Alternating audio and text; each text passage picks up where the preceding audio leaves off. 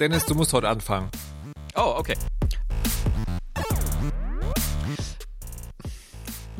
Äh, äh.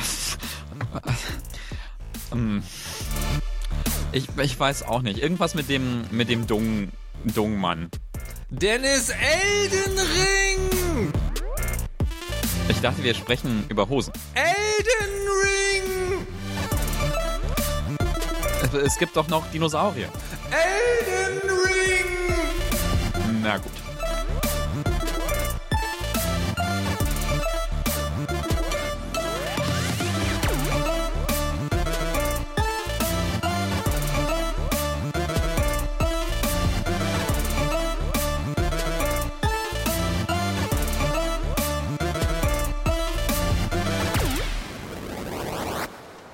Hallo und herzlich willkommen zu einer weiteren Folge Indie Fresse, der wir uns, äh, in der wir uns zwei sehr großen kleinen Indie-Spielen widmen wollen, die Vielleicht müssen wir jetzt bald mal einen neuen Namen zulegen, Dennis. Was meinst du? Nein, auf keinen Fall. Nein, auf keinen ich Fall. Finde, ich finde, äh, die kleinen Indie-Spiele, über die wir heute sprechen, sind klein, fein, unbeachtet. Niemand redet darüber. Niemand, äh, Okay. niemand traut sich darüber äh, zu sprechen. Niemand außer uns, den Indie-Verteidigern Dennis Kogel und Markus Richter, wird es gelingen, diese Spiele ans Tageslicht zu zerren. Nur noch eine weitere Person gibt es auf dieser Welt, die etwas über diese Spiele zu sagen weiß. Herzlich willkommen, Nina Kiel. Hallo. Ich möchte euch kurz, bevor wir jetzt über irgendwas anderes reden, dafür loben, dass ihr Ja. gerade ganz beiläufig einen Sommerhit produziert habt. Ich habe echt ein bisschen mitgeschunkelt. So. Ich dachte, wir reden heute über Hosen. Tisch. Fand ich sehr gut. Hat mir gefallen. Ich finde, das reiht sich ein in so diese alten, ähm, in das Dota-Lied. Ähm, und das war's.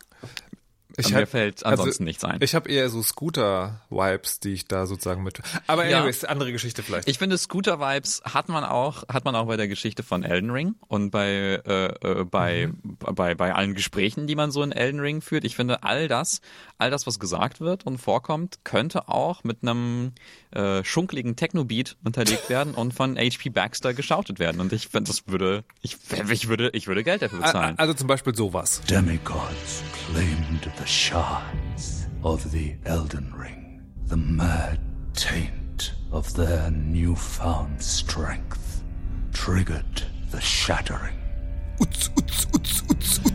Demigods claimed the shards. Oder? Und gro großartig. An alle meine Demigods. Claim the shards. Aber vielleicht mal, also wir sind, Ja. wie ihr liebe HörerInnen merkt, sozusagen sehr, sehr tief im Kaninchenloch schon drin. Es gibt also ein, wenn ihr das hört, nicht mehr ganz so neues Spiel, aber ein, äh, ein neues Spiel aus der Reihe von Spielen, die von der Spieleschmiede, wie oft kann ich Spiele in einem Satz unterbringen, From Bitte sag Software nicht kommt. Spieleschmiede. Ähm, doch, ich wollte einmal, hey, ich bin ein alter weißer Mann. Also ich meine, ich, den, muss, den muss man doch auch irgendwann sozusagen, ähm, Ja. wie heißt das, Dingens tragen. Ähm, Genau, die Dark Souls oder wie heißt die andere? Bloodborne? Soulsborne? Wie, Soulsborne-Spiele? wie, wie heißen die nochmal? Nee, nee. Irgendwas Souls Nee, Blood nee. Ding. Nee, genau, es Ah. gibt Dark Souls, es gibt Demon Souls, es gibt Bloodborne Bloodborne und es gibt Sekiro. und Sekiro. Und es gibt da- das irgend- irgendwas mit den Mac-Spielen, was noch nicht rausgekommen ist. Ja, und die obskuren alten Titel von From Software, die man Mhm. sich unbedingt anschauen sollte, die sind nämlich sehr amüsant. Okay. Und das sind Spiele, die sind äh, verschrien dafür, dass sie sehr hart sind und Leute frustriert ihre Controller in die Ecke werfen lassen ähm, und schlimme UI-Verbrechen oder UX-Verbrechen äh, begehen. Also eine schlechte Benutzerführung haben. Und da gibt's jetzt einen neuen Titel und der hat on top noch Open World. Ja, Das und klingt ist aber mega langweilig, wenn man das so erzählt. auch schon. Aber also äh, ich, ich will irgendwie ja, also ich, ich bin total total fasziniert. Also Elden Ring ist draußen und und Leute reden über ganz ganz ganz, ganz viel über Elden Ring. Leute sind genervt darüber, dass man über Elden Ring äh, äh, spricht. Leute möchten über Elden Ring spielen. Ich gehöre dazu. Ähm, Nina, wie ist bei dir? Du bist auch Elden Ring, ja?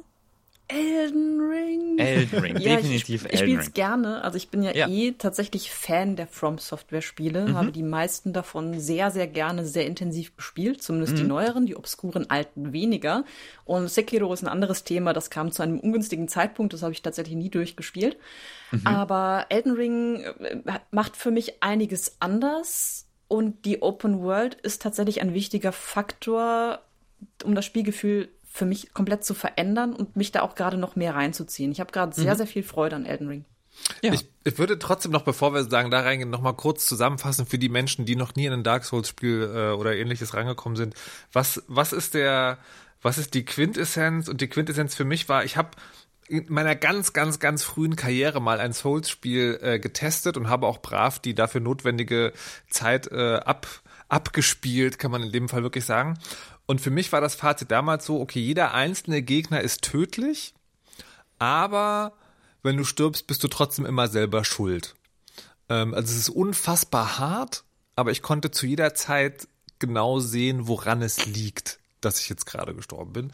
Und das, hat, das hat bei mir dazu geführt, ich bin damals nicht weiter als zu dem ersten Miniboss, der glaube ich so eine Art Tutorial-Boss gewesen sein sollte, falls es sowas gibt überhaupt, gekommen bin und dann abgebrochen habe.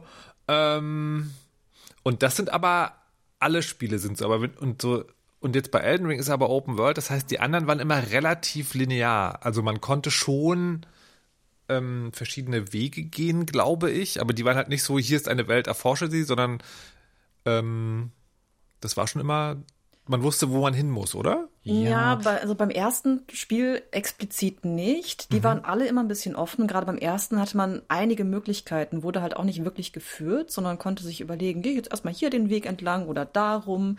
Und das Spiel kommuniziert dann schon, wenn man irgendwo zu früh auftaucht, sei es indem Wege versperrt sind oder Gegner einfach viel zu schwer. Aber im Prinzip hat man eine gewisse Freiheit.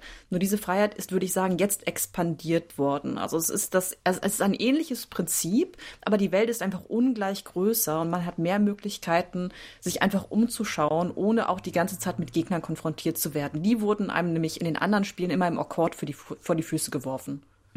Also ich finde, ich finde so so generell bei den bei den From Software Spielen äh, faszinierend. Ähm, also es, es gibt so viele Dinge, die die daran, also die ich daran mag, die gar nichts damit zu tun haben, dass es irgendwie sehr schwer ist oder so. Ähm, ich würde so ich würde so so so paar Sachen nennen, die, die mir total wichtig sind. Ähm, das eine ist, dass ich vor allem diese Souls-Spiele total schön finde, weil sie so melancholisch sind. Also weil die Welten so melancholisch und und, und, und traurig sind irgendwo. Also die Souls-Spiele spielen ja alle in so untergegangenen ähm, Königreichen oder so oder so Imperien, die in Ruinen liegen und durch die irgendwie die, die, die, die, die Schatten des verbliebenen imperialen Glanzes ziehen und man sieht irgendwie so die, die untergegangene Welt, durch die man geht. Und das finde ich total schön und, und, und irgendwie toll, weil das hat irgendwie auch so eine gewisse Schönheit da drin. Und das, ähm, das andere ist, äh, ich finde, ich liebe die Souls-Spiele auch wenn ich sie eigentlich fast, also nee, ich habe sie niemals durchgespielt, also kein einziges davon. Ähm, aber ich liebe die total dafür, da, dass sie so, dass sie so viel Konzentration erfordern. Man muss sich irgendwie so total darauf einlassen. Und das finde ich total, total toll, weil ähm, ich mir dann weniger Sorgen um alle anderen Dinge in der Welt Ja.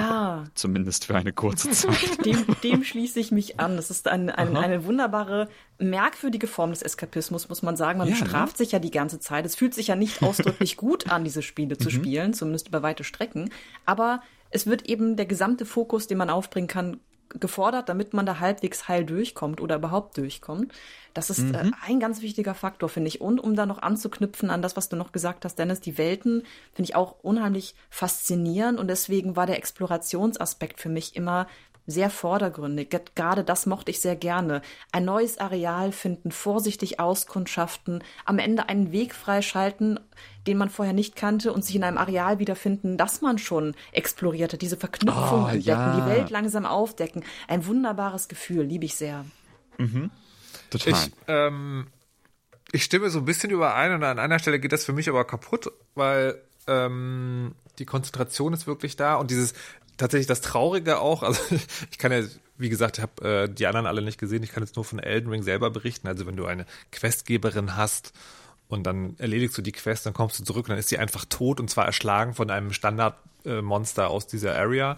Das, das, das hat schon ein bisschen mein Herz gebrochen. Und tatsächlich, das fand ich ganz interessant, ähm, ist das das erste Computerspiel, wo mir manche Monster tatsächlich leid tun. Also es gibt ganz viele andere Spiele, denn da denkt man so, oh nein, jetzt habe ich aus Versehen jemanden sozusagen, der aber ganz klar als gut markiert ist, äh, umgebracht. Und ich war neulich in Elden Ring in so einem Dorf, so einem untergegangenen Dorf, das ist ja auch so ein untergegangenes Imperium irgendwie. Ähm, und da, da krochen so ganz viele so alte Menschen als Zombies rum und waren auch so ganz langsam und so ganz kaputt und äh, haben so auf allen Vieren so gedrückt von einer schweren Last anscheinend. Und die greifen dich auch an, wenn du nah genug dran bist.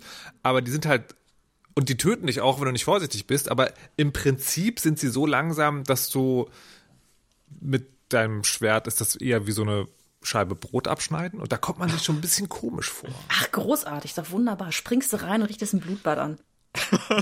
Das, das, du hast es ja miterlebt, Markus. Also um, um das kurz äh, zu erklären, Markus und ich haben schon einmal kurz zusammengespielt, was sehr witzig, sehr nett war. Und Markus hat aber in dem Kontext meine schlimmsten Seiten entdeckt, denn die werden durch diese Spiele ganz klar ans Tageslicht befördert. Und ich habe wirklich gar keine Skrupel damit, unter anderem auch NPCs umzubringen. Das habe ich dir schon erzählt. Ich habe halt einen trauernden Vater, einen trauernden Vater habe ich gemeuchelt, weil ich dachte, da komm, ne, diese Rachequest da, die, die fängst du jetzt nicht an, mein Freund. Ne, das, das kostet unschuldige Leben. Ich hau dich jetzt kaputt.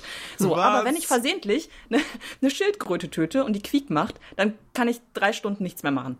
Dann fühle ich- mich so schlecht, dass ich das Gamepad weglegen muss. Das bin ich. Hallo. Das ist wundervoll. Aber das, das war für mich also wirklich ein erstaunliches Erlebnis. Ne? Also das, weil das eine ist, ich bin ja jemand, der, ähm, wenn er von Computerspielen frustriert ist, relativ schnell laut wird. Meine Freundin macht sich dann immer so ein bisschen Sorgen. Macht dir das wirklich Spaß? Und ich so, ja, das gehört dazu. Äh, bist du sicher? ähm, und äh, habe sozusagen jetzt das erste Mal sozusagen ein Gefühl dafür bekommen, okay, ich bin aber wahrscheinlich gar nicht alleine damit. Ähm, Und das andere Nein. war natürlich auch schon auch der, auch der Effekt sozusagen, die stets wohldurchdachte und distinguierte Games-Journalistin Nina Kiel zu erleben, wie sie im Blutrausch in die Menge springt und genau. Das Und ist, laut hab meinen Kater "Du erschreckt." Ich habe meinen Kater erschreckt neulich. Ich, hab, Oh ich war äh, äh, vor ein paar Tagen äh, habe ich quasi den ganzen Abend damit verbracht. Äh, also ich habe mir selber dann eine Quest gesetzt in Elden Ring. Das finde ich nämlich auch total toll. Es ist irgendwie so ein großes Spiel, dass man sich dann selber so ein bisschen Ziele setzen kann, wenn man wenn man anfängt zu, zu, zu spielen. Ähm, und mein Ziel war es, den äh, blöden schwarzen Ritter zu besiegen, der auf so einer auf so einer Brücke nachts patrouilliert. Ähm, das wollte ich unbedingt machen. Und äh, das hat dann auch den ganzen Abend gedauert. Also ich habe nicht, nicht, nicht nur gegen ihn gekämpft, sondern bin dann auch irgendwie aus Frust irgendwo anders hingegangen und so. Dann bin ich wieder zurückgekommen, hat, dann hat er mich wieder vermöbelt, dann habe ich es nochmal versucht und so weiter und so fort. Äh, und habe dann aber, ich reg mich dann aber auch auf. Ne? Ich bin dann, ich sitze dann auch da und sage, Mensch, das geht doch, nee, was soll das denn? was soll die Das- Scheiße? Oh so eine Scheiße, das jetzt schon wieder. Ach, Mano. Und dann äh, saß halt mein, mein Kater vor mir und hat mich höflich und interessiert angeschaut. Und dann war ich so, oh, jetzt, Mensch, was soll das denn? Und dann hat er sich ganz, ganz viel Erschreckendes weggelaufen von mir. Und das hat mir total leid Dennis. getan. Und ich war so, nein, oh Gott. Dennis, du weißt, dass sich nachts alle berittenen Ritter in dunkle Ritter verwandeln? Was? Viel Spaß mit den anderen 500 oder was auch immer, die du noch besiegen darfst, da du diese Quest nun freiwillig begonnen hast. Aber es sind doch nicht alle. Doch. Nicht alle Die davon. Berittenen verwandeln sich alle nachts in Schwarz. du hast es jetzt geschworen. Doch, doch nicht alle davon. Und die Alle. Schildkröte in der Kirche sagt dir, was passiert, wenn du den Schwur nicht einhältst? Doch nicht, auch Mensch. Die sind so schön. Die sind aber, boah. Na gut, ja, super. Aber, aber noch ein Wort zu den großen Monstern, die es da gibt. You do well to steer clear of a Gill Lake, fledgling. The dragon roosts there, and it's as fearsome as it is majestic.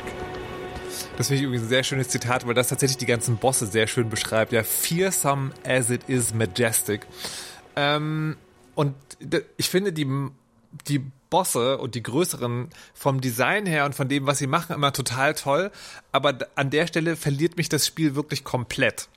Weil ich ähm, das Gefühl habe, dass man die nur schaffen kann, wenn man weiß, was offscreen passiert.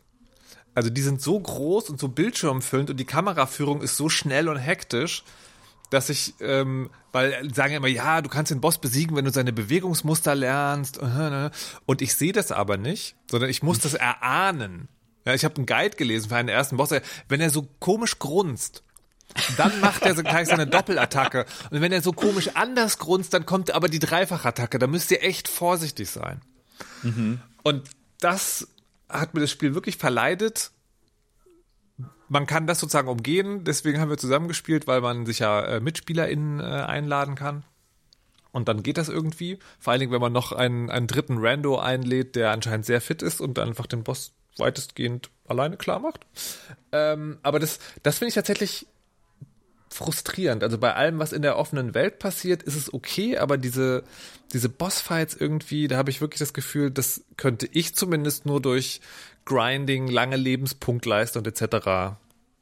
Äh, schaffen. Aber um Ja. da einzuhaken, da bietet das Spiel dir ja verschiedene Lösungswege. Der erste naheliegende ist natürlich Hilfe zu suchen. Und ich finde es sehr schön, dass das Spiel das anbietet, wenn man sich sagt, ich habe vielleicht nicht die Energie, ich habe nicht die Lust, ich habe nicht die Reflexe, um diese Angriffsmuster zu lernen und den Boss allein zu schaffen, kann ich mir Hilfe von hilfsbereiten Menschen holen, die mich unterstützen. Das finde ich total schön, dass diese Möglichkeit besteht.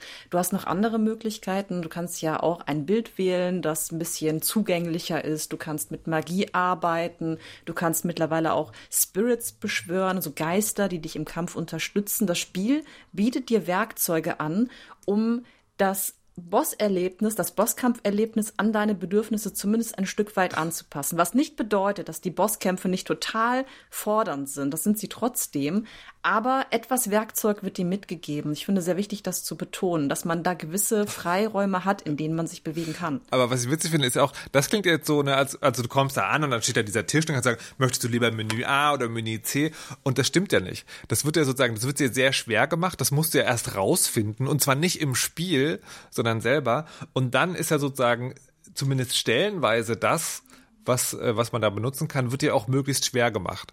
Also fand auch sehr lustig, ich muss noch mal aus unserer Begegnung zitieren, Nina, ähm, dass Nina gesagt hat, ja, früher war das alles noch viel schlimmer, aber wenn man sozusagen im Multiplayer versucht, einen Endgegner zu besiegen und dann muss man aber, um die MitspielerInnen zu rufen, jedes Mal eine Ressource, die verbraucht wird, einsetzen und nach jedem Mal sterben, was wie ihr vielleicht mitbekommen habt, in Elden Ring sehr oft passiert, musst du diesen ganzen Prozess von neuem durchlaufen inklusive einer unfassbar komplizierten Art und Weise, wie man dafür sorgen kann, dass man nur Leute einlä einlädt, die man kennt.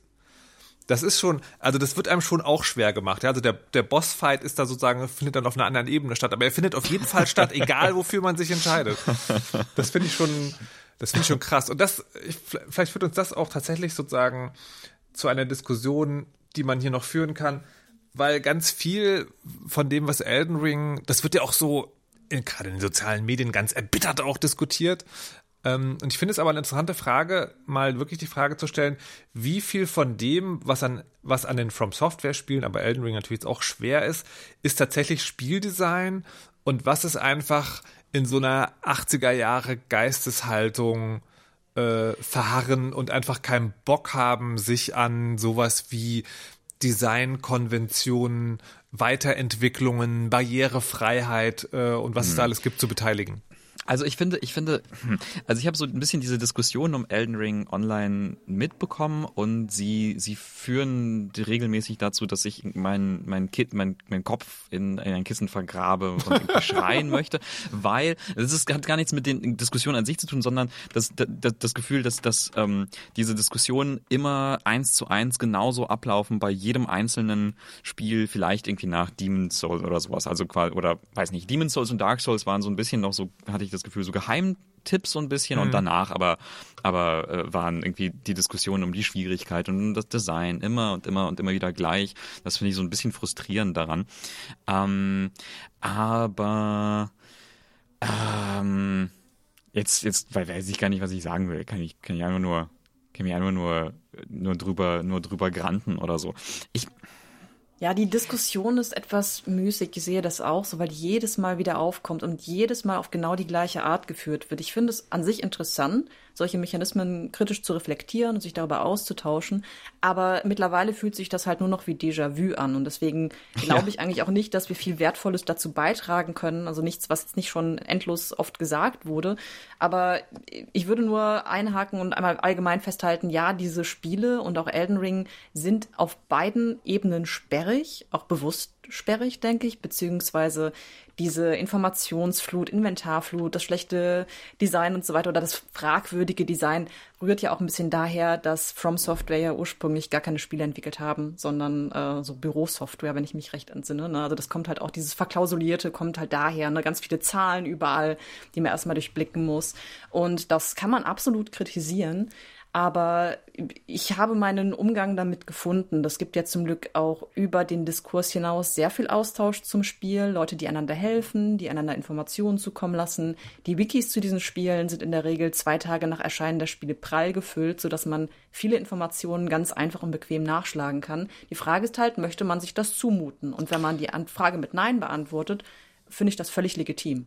Ja, aber, aber das finde ich total komisch, dass du das sagst, ne? Mhm. Weil ähm, es gibt ja einen, im, im breiteren Gaming-Kontext durchaus eine Diskussion über Accessibility. Ähm, und da wird ja ganz viel Verschiedenes ausprobiert und ich habe sozusagen und ich habe schon das Gefühl, dass aus mir unerschließlichen Gründen From Software davon ausgenommen ist.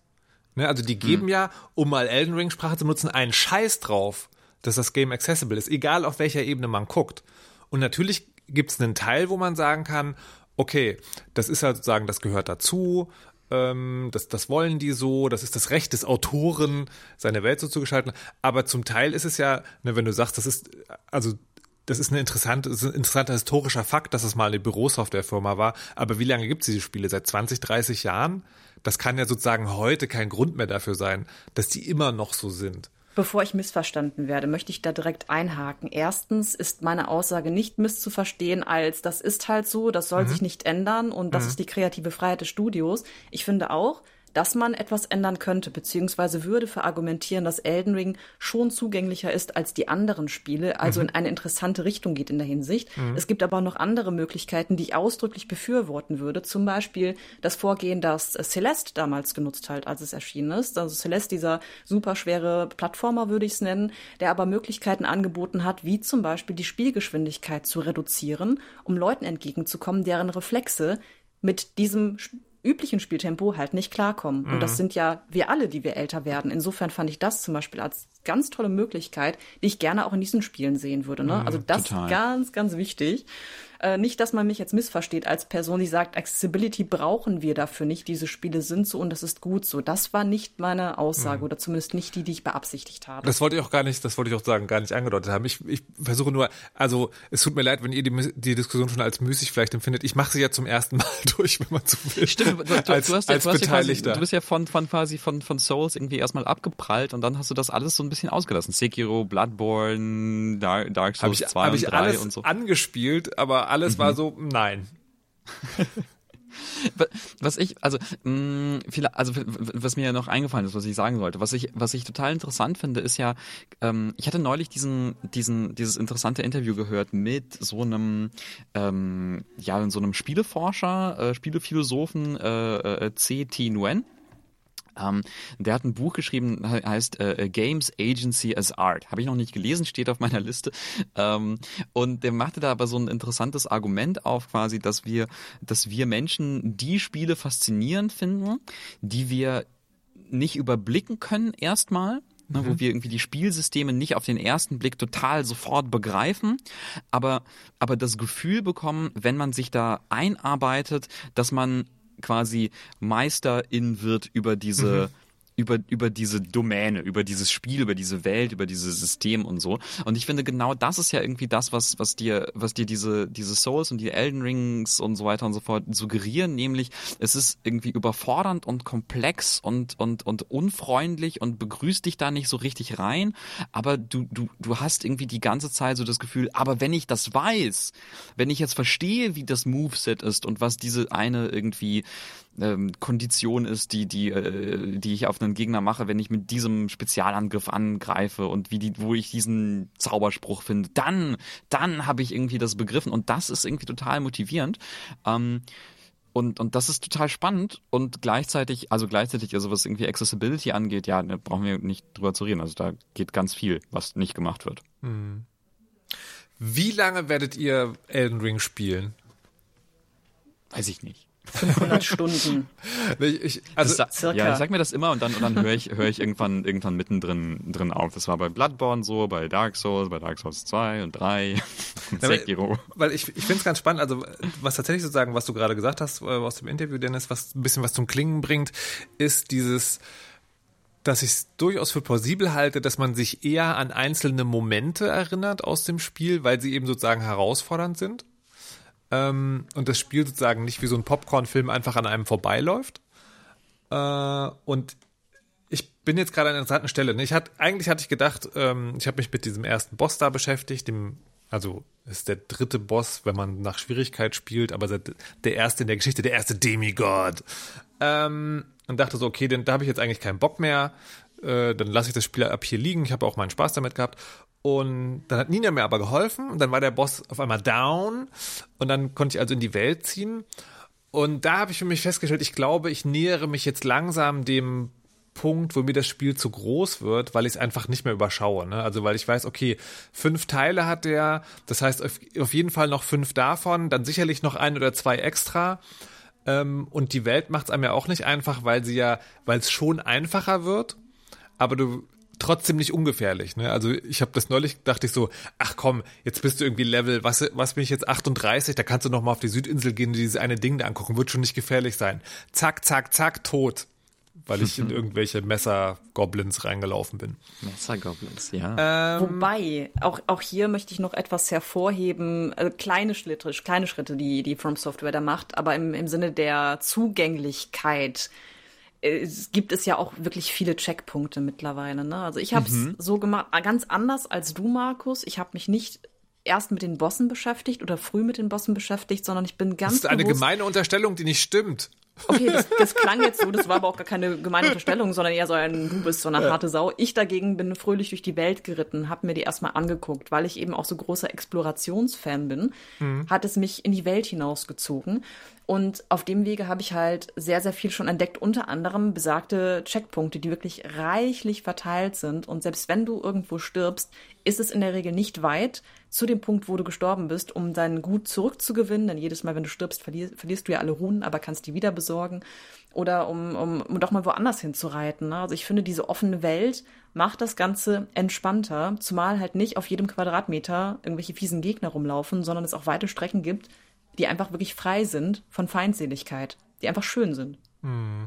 Stimmt, ich finde das übrigens total faszinierend. Noch kurz, die, noch kurz, ich will, ich will noch ja. kurz sagen, äh, für alle, die es nicht selber spielen, Runen sind die wichtigste Ressource im Spiel, weil sie sowohl deine Erfahrungspunkte sind, als du bezahlst auch alle Einkäufe damit.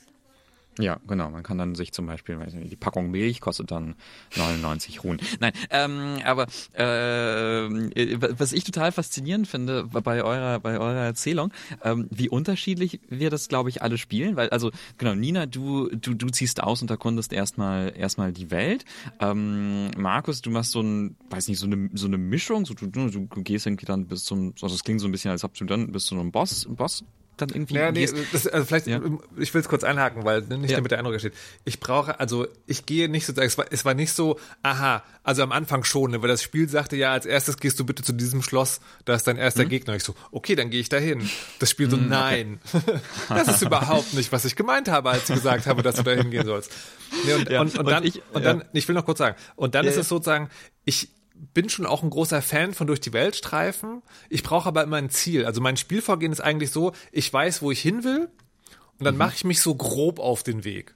Und dann mhm. zwischendurch, ach hier, das, da kann ich ja mal abbiegen, mal gucken, was da ist. Vielleicht so, also das, also, also schon, also äh, wie soll man sagen, zielgerichtete Exploration.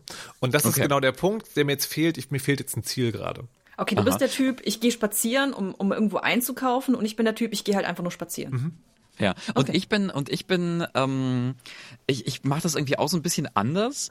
Äh, ich habe ähm, die den Orientierungssinn einer toten Katze und ich, äh, deswegen deswegen habe ich total viel Angst davor, einfach so loszuziehen und irgendwo hinzureiten. Dann denke ich so Gott, dann dann vergesse ich alles, bin dann irgendwo kann komme nicht mehr zurück, sondern ich fange dann an so ähm, in so quasi konzentrischen Kreisen, fast so systematisch irgendwie so so ein bisschen in die Richtung, dann wieder zurück und dann noch ein kleines ein paar Schritte in die andere Richtung und dann wieder zurück und dann irgendwie ne, wie, wie aus so einem kleinen kleinen Stützpunkt dann so kleine so Expeditionen in die eine und in die andere Richtung und wieder zurück und verbeiß mich dann aber auch manchmal dann in so in so einzelnen Sachen und finde dann finde das aber auch total befriedigend gerade bei Elden Ring, weil ich dann immer wieder so interessante kleine äh, kleine Orte finde, äh, an denen ich dann irgendwie herumknabbere. Ne? Also keine Ahnung, dann ist da irgendwie so eine kleine Burg, wo dann die komischen Zombie-Männer und die Ritter irgendwie nach irgendwelchen Ruinen-Sachen graben und dann versuche ich da irgendwie mich reinzuschleichen und die irgendwie alle abzu, abzumurksen. Oder dann sehe ich auf der Karte irgendwie so einen, einen dunklen Eingang irgendwo hin und stelle fest, ach Mensch, das ist ja, da geht's ja rein in so ein Bergwerk. Wie cool. Und dann hänge ich da eine Weile lang rum. Und das finde ich auch total befriedigend. Eine Frage an euch beide zum Vorgehen mhm. im Spiel oder um das Spiel. Inwiefern tauscht ihr euch mit anderen Leuten aus? Denn für mich ist das auch ein ganz wichtiger Faktor. Wenn ich irgendwo was entdecke, empfinde ich das als total schön, das mit anderen Leuten zu teilen innerhalb einer kleinen Gruppe oder mhm. deren Entdeckungen mitzubekommen und mir zu denken, oh, das sollte ich mir auch mal angucken. Super. Diesen Austausch rund um das Spiel, fernab dieses Diskurses, der sich immer wiederholt, finde ich äh, super angenehm. Ja, ich hatte das neulich, da hatte ich ähm, mit, äh, äh, mit meinem guten Freund Mappen drüber gesprochen. Äh, der hatte mir gesagt, ach Mensch, da in der Burgruine, da gibt es den, äh, da gibt es ja einen, einen Keller und da ist der, da ist der Typ mit dem, äh, mit dem Kürbiskopf. Und ich war so, was? Der Typ mit dem Kürbiskopf? Ich bin, ich habe keinen Eingang gefunden und keinen Kürbiskopf.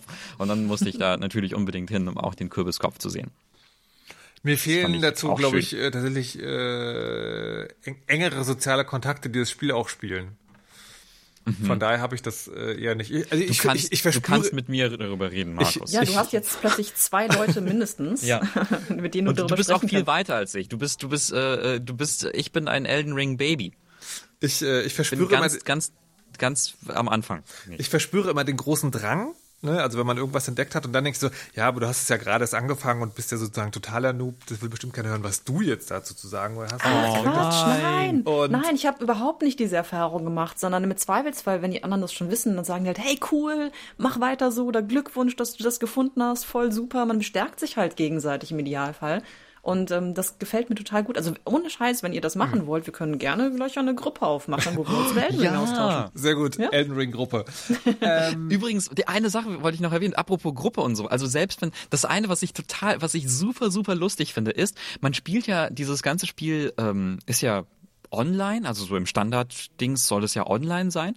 Und man kann, ähm, man kann diese Nachrichten in der Welt hinterlassen. Also man kann so ein Item benutzen dann kann man auf den Boden eine Nachricht schreiben. Das ist nicht so freeform, dass man schreiben kann, was man äh, möchte zum Glück, äh, sondern das, das hat so, so ja, so Vorlagen, die man dann mit Worten ausfüllt.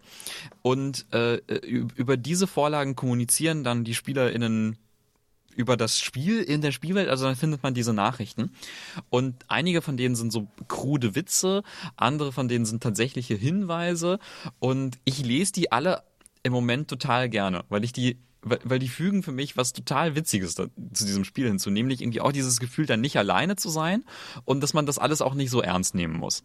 Also ne, die Welt ist ja sehr düster, sehr dunkel, sehr melancholisch und dann hast du aber diese diese diese Nachrichten, also man steht vor einem Esel und dann ist da irgendwie die Nachricht Dog? Fragezeichen. Das, das finde ich einfach sehr lustig. Oder halt, keine Ahnung, oder man ist, ich war in dieser, in dieser Mine und da sind diese Gegner, die so aus Stein bestehen.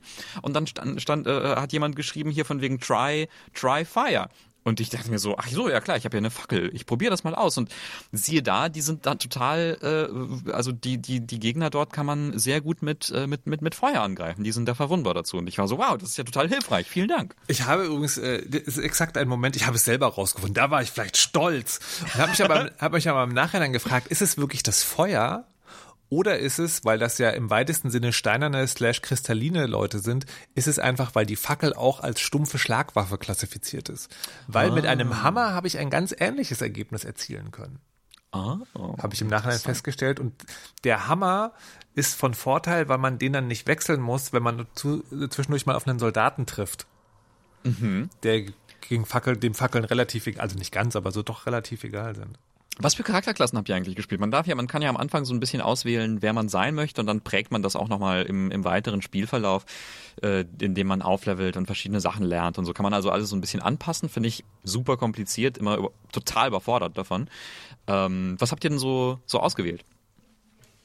Ich bin ein Bandit Mhm. Weil ich sehr, sehr gerne ähm, sneaky spiele. Also ich ähm, mhm. mache das gezielt so, dass ich mich an, an kleinere Gegner ranschleiche, die von hinten ersteche, weil ich so unglaublich mutig bin, oder dass ich dann einzelne Gegner mit, mit Pfeil und Bogen irgendwo rauslocke. Also das ist so mein Spielstil. Ich bin kein Mensch, der sich einfach in eine Gegnerhorde reinstürzt und wild durch die Gegend äh, schlägt, ähm, in der Hoffnung irgendwie zu überleben, sondern ich mache das immer sehr kalkuliert, sehr vorsichtig sehr schleichend, wie gesagt. Deswegen war das meine erste Wahl. Mhm. Also, ich bin ein Bandit, weil ich sehr gerne, weil ich sehr gerne schleichend spiele, Gegner einzeln rausziehe und überhaupt nicht der Fan davon bin, irgendwie mitten reinzuspringen und Gegner umzuknüppeln. Aber Das ist ja auch so ein klassisches äh, Souls-Ding wahrscheinlich, ne? Was du, was dir das Spiel auch nicht sagt, ist, du hast am Anfang diese Auswahl an Charakterklassen. Das ist aber auch ein Schwierigkeitsgrad, den du da raussuchst. Ne, Was ich zum Beispiel nicht verstanden habe, ist folgendes. Das Spiel tut ja so, als gäbe es, als wäre sozusagen vor allem am Anfang des Spiels Blocken und Ausweichen eine völlig gleichwertige Sache. Ne? Also wenn du im Kampf gehst, kannst du entweder blocken oder du, du weichst halt aus. Ich also, haha, Bandit, gleich eine Fernkampfwaffe und ich werde geschwind ausweichen, falls mich jemand mit seinem bösen Knüppel erhaschen will. Das hat nicht so gut funktioniert. Dann dachte ich so, na gut, aber es gibt ja Blocken, das kann ich ja machen. Dann habe ich gelernt, Blocken heißt aber nicht, dass einfach der Schaden negiert wird.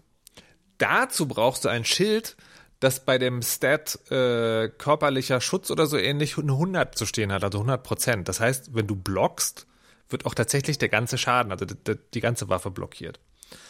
Und dann dachte ich so, ich hätte auf Rainer Siegel hören sollen, der gesagt hat, ich soll Hero nehmen, weil Hero ist eine Charakterklasse, die hat so ein Schild gleich am Anfang dabei. Ich musste mich quer durch die ganze Karte schleichen in ein Lager, wo man so ein Schild findet. Mittlerweile habe ich, und Nina, ich hoffe, du kannst trotzdem noch weiter mit uns podcasten, einen Schildkrötenpanzer als Schild. Den habe ich doch schon gesehen. Das stimmt. Oh mein Den, Gott. den habe ich schon gesehen und fand ich ganz süß. Aber, aber Markus, äh, die Lösung wäre ganz einfach gewesen. Du hättest doch nur, du hättest doch nur parieren müssen. Geht gut. Hast du auch den perfekten Schild zum Parieren? Wo ist das Problem? Ich krieg das auch nicht hin. Ohne Scheiß. Ich bin, ich bin bewusst in das Spiel reingegangen, weil ich mir dachte, jetzt will ich endlich mal mehr parieren. Das nehme ich mir vor. Das ist mein guter Vorsatz für das neue From Software Spiel. Mittlerweile mache ich es kaum noch, weil ich den Bock nicht habe. Weil ich tatsächlich die Angriffsmuster auch nicht gut lesen kann bei vielen Gegnern. Gerade weil einige auch so fies antäuschen, so tun, als würden sie zuhauen. Dann räkeln sie sich aber noch ein bisschen dann hauen sie erst zu. Ich habe auch schon wirklich ganz oft aufs Maul bekommen, weil ich das Timing nicht hinbekomme.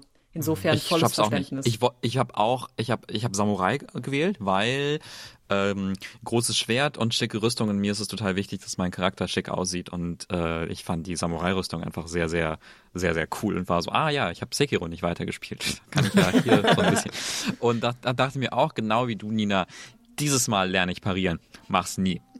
Mach's nie, mach's nie. Ich krieg das Timing nicht hin. Aber ähm, ja, nö, ich ich äh, äh, ich ähm, liebe das zum Beispiel also bei, bei meinem Bild so ein bisschen. Ich hab, der Samurai hat einen Bogen und ein cooles Schwert und äh, dann schieße ich so ein bisschen auf die Gegner und äh, ziehe sie zu mir und dann besiege ich sie in einem ehrenhaften Duell, in dem ich äh, in dem ich das den völlig unfairen und overpowered Superangriff vom Katana äh, äh, benutze, nämlich Schwert rausziehen, Schunk, schunk. Toll, liebe es, großartig. Nee, ähm, ja, das finde ich auch total spannend. Ich bin, ich bin auch total, ich freue mich, also ich weiß nicht, ob ich das wirklich mache, aber ich habe auch total Bock, das nochmal ganz anders zu spielen, nämlich mit irgendeinem Zauberer Depp. Das ist, das ist anscheinend tatsächlich die, äh, die Möglichkeit, wie man das Spiel auf Easy spielen kann. Ich habe heute ja. ein YouTube-Video gesehen, wo jemand äh, sagt, hier, diese drei Items musst du dir am Anfang organisieren und diesen Zauber, diesen Archetypen nimmst du und zap zarab ist das Spiel, also kannst du quasi Fernkampf-only und du stehst halt da, wie es Zauberer so machen, du stehst halt da, wenn die Gegner zu Boden fallen, von deinen magischen Luftschwertern zerbohrt. Das finde ich, das finde ich, also ich weiß nicht, ich muss, muss, das Blut muss spritzen. Ich muss irgendwie zwischen Ja. Schwertern umherrollen. Das ist irgendwie das, das, das, macht für mich irgendwie diese Spiele aus. Ähm, ich will noch mal zu dieser Frage zurückkommen, äh, wie lange werdet ihr spielen? Weil bei mir ist es bei Spielen meistens so, wenn ich kann die sozusagen nur konzentriert spielen am Stück. Also jetzt nicht irgendwie 24-7, aber halt sozusagen, das ist das Spiel, was ich gerade spiele. Das ist mir von Berufswegen nicht möglich. Und bei vielen Spielen, gerade so Open World Dinger, stelle ich fest, wenn man dann irgendwie drei Wochen später mal wieder reinkommt, denkt man so, hä, what, what is this? How does it work? What happens when I pull this lever? Und ist eure Erfahrung von anderen Souls-Spielen, dass man die gut wieder aufnehmen kann? Oder ist es schon auch so? Ähm, nein. Okay, gut. Nein, ich mache es aber trotzdem. Also kurz Fun Fact: Ich spiele Dark Souls 1 seit mittlerweile sechs Jahren mit einer Gruppe. Okay. Also das Dark Souls 1 ist das einzige, das ich bis dato nicht beendet habe. Wir sind aber kurz vor Schluss mittlerweile und tatsächlich müssen wir immer wieder notgedrungen riesige Pausen einlegen, weil wir sind zu zu viert, waren ursprünglich zu fünft, bringen erstmal die ganzen Leute zusammen. Kam uns irgendwann noch so eine kleine Pandemie dazwischen, war schwierig. Und jedes Mal, wenn wir uns wieder zusammensetzen, ist es so, wie gehen Dinge? Wie hält man dieses Gamepad? Was machen wir hier? Wo sind wir eigentlich? Ist ein, ein einziges Chaos. Aber dem kann man auch Abhilfe schaffen, indem man zum Beispiel, wie ich jetzt bei Elden Ring, ein kleines Spieletagebuch führt. Ich mache mir tatsächlich Notizen, schreibe mir auf, was ich so entdeckt habe, was ich noch weiter auskundschaften möchte und was ich noch zu tun habe, zumindest punktuell. Und das dürfte helfen. Wobei ich bei Elden Ring tatsächlich vorhabe, so am Ball zu bleiben. Das ist ein erstaunlich gutes Feierabendspiel für mich, anders mhm. als die Dark Souls-Spiele und als Bloodborne, die immer meinen Blutdruck so hochschnellen lassen, dass ich drei Tage nicht mehr schlafen kann im Anschluss. Das ist also kein gutes Feierabendspiel. Aber bei Elden Ring habe ich halt auch die Möglichkeit, einfach mal so ein bisschen na, rauszureiten, mich hier umzugucken, da umzuschauen, so ein bisschen zu farmen oder irgendwas anderes zu machen. Dementsprechend funktioniert das in dem Sinne gut für mich und ich denke, ich werde das wie die anderen Spiele zuvor auch beenden. Da, da, da also du, du hast irgendwie mehrere Sachen angesprochen, die ich total spannend finde. Das Tagebuch, ich habe auch eins. Oh shit. Ähm, auch, auch ein kleines Notizbuch, wo ich mir Notizen mache und so mit habe komischen Wolfsmann in Busch gefunden. Er redet von einer Höhle muss Höhle finden. Ähm, total toll. Und, äh, und die andere Sache, ähm, stimmt, also das mit dem, mit dem Feierabendspiel. Ich hab, ich erwische mich selber dabei, wie ich das jetzt auch wirklich so, so, ach ja, jetzt äh, irgendwie ist alles, alles, alle To-Dos für den Tag sind abgehakt. Ach, ich spiele mal ein bisschen Elden Ring. Mache ich ganz, ganz selten bei Spielen eigentlich, weil ich dann, weil ich meistens am Ende des Tages zu platt und zu, zu fertig bin, um irgendwie mich auf irgendwas Größeres einzulassen und dann weiß ich nicht, keine Ahnung, lese ich oder scrolle im Handy rum oder so. Und ähm, bei Elden Ring klappt das ganz gut und ich glaube, du hast recht. Also es ist zum einen dieses offene Weltding, dass du einfach so eine Richtung reiten kannst und dir was angucken kannst. Und zum anderen habe ich das Gefühl, die, die, die Chunks, die man, also so die, diese Blöcke, die man das am Stück spielen muss, sind kürzer geworden. Mhm. Weil bei Bloodborne und Dark Souls und so habe ich wirklich das, das Gefühl, das ist wie so eine, das ist wie so eine, so eine, so ein, wie so ein Berg zu besteigen. Also man, man, man hat da so eine Etappe vor sich, man sieht sie so ein bisschen so, okay, ich muss, um zum nächsten Checkpunkt zu kommen, muss ich durch die verfluchte Stadt vorbei an den drei Ogern zum Axtmördermann an der Ecke und dann muss ich den irren Priester besiegen, der sich in einen Werwolf verwandelt, um dann irgendwie einen Speicherpunkt freizuschalten. Und das wird jetzt, also das wird da, das wird schon irgendwie so drei, vier Stunden in Anspruch nehmen, weil ich auch schlecht bin und nicht verstehe, wie der irgendwie seinen Überhandschlag macht, der irre Priester. Und hier finde ich aber äh, äh, viel mehr dann irgendwie einen Checkpoint, äh, einen Ruhepunkt oder irgendwie einen kleinen Schatz irgendwo, wo ich dann, wo ich mir dann selber quasi so einen Endpunkt setzen kann für, für meinen für meinen Abend oder so. Ja, man kann es sich in Häppchen einteilen, wenn man möchte. Das, äh, mhm. das, ich, das sind zwei Sachen, äh, klingen ja noch in mir an. Das eine ist, ich habe erstaunlicherweise auch festgestellt, dass es ein Spiel ist, was ich gut für eine Stunde spielen kann, was mir oft schwerfällt. Also selbst wenn ich es wenn ich's mir äh, vornehme, ist es oft so, dass man dann da doch länger dran bleibt. Ja. Ähm, und hier geht das tatsächlich ganz gut. Und interessanterweise, wenn ich das so spiele, also wenn ich jetzt, ne, wenn ich jetzt nicht sage, ich muss jetzt hier, also eigentlich bin ich jetzt auf dem Weg zu Godric dem Gerechten, sondern wenn ich mir einfach sage, äh, ich gucke jetzt noch mal eine Stunde lang irgendwie, dann werde ich viel weniger wütend, wenn ich sterbe. Mhm. Ähm, was ich total interessant finde. Und das andere mir ist übrigens während, während des Spielens ähm, eingekommen, ich finde das total erstaunlich, dass eigentlich auf so einer ganz abstrakten Ebene ist Elden Ring eigentlich kein Action-Rollenspiel, sondern es ist eigentlich so eine Art Super Mario. Ne, du, du, hast, du hast sozusagen, du hast Level und durch diese mhm. Level musst du durch, ohne zu sterben. Und da gibt's auch kein Tun. Weißt du, das, das musst du halt schaffen. So, da gibt's keinen Respawn und dann äh, gib ihm. Ähm, und wenn man, wenn man das so spielt, oder es hat nicht wenn Mann, sondern mir hat das total geholfen, das so zu sehen. Also das Spiel nicht zu begreifen als diese unendliche lange, dieses, dieses Ziel da in der Ferne den Elden Ring zusammensetzen, sondern okay, der nächste Level ist, von diesem Punkt zu dieser Höhle zu kommen, weil da weiß ich sicher, dass wieder so ein, äh, so ein Rastplatz ist und da gibt's halt ein paar Monster zu besiegen. Und das äh, finde ich ganz spannend. Mir ist das aufgekommen in dem ersten großen Schloss weil es, äh, weil gerade in den Schlössern arbeitet man sich ja quasi im Prinzip meistens nur so sowas wie zwei Treppen, drei Flure äh, und noch eine kleine Hangelei und dann kommt schon der nächste Rastplatz. Aber die sind immer extrem hart.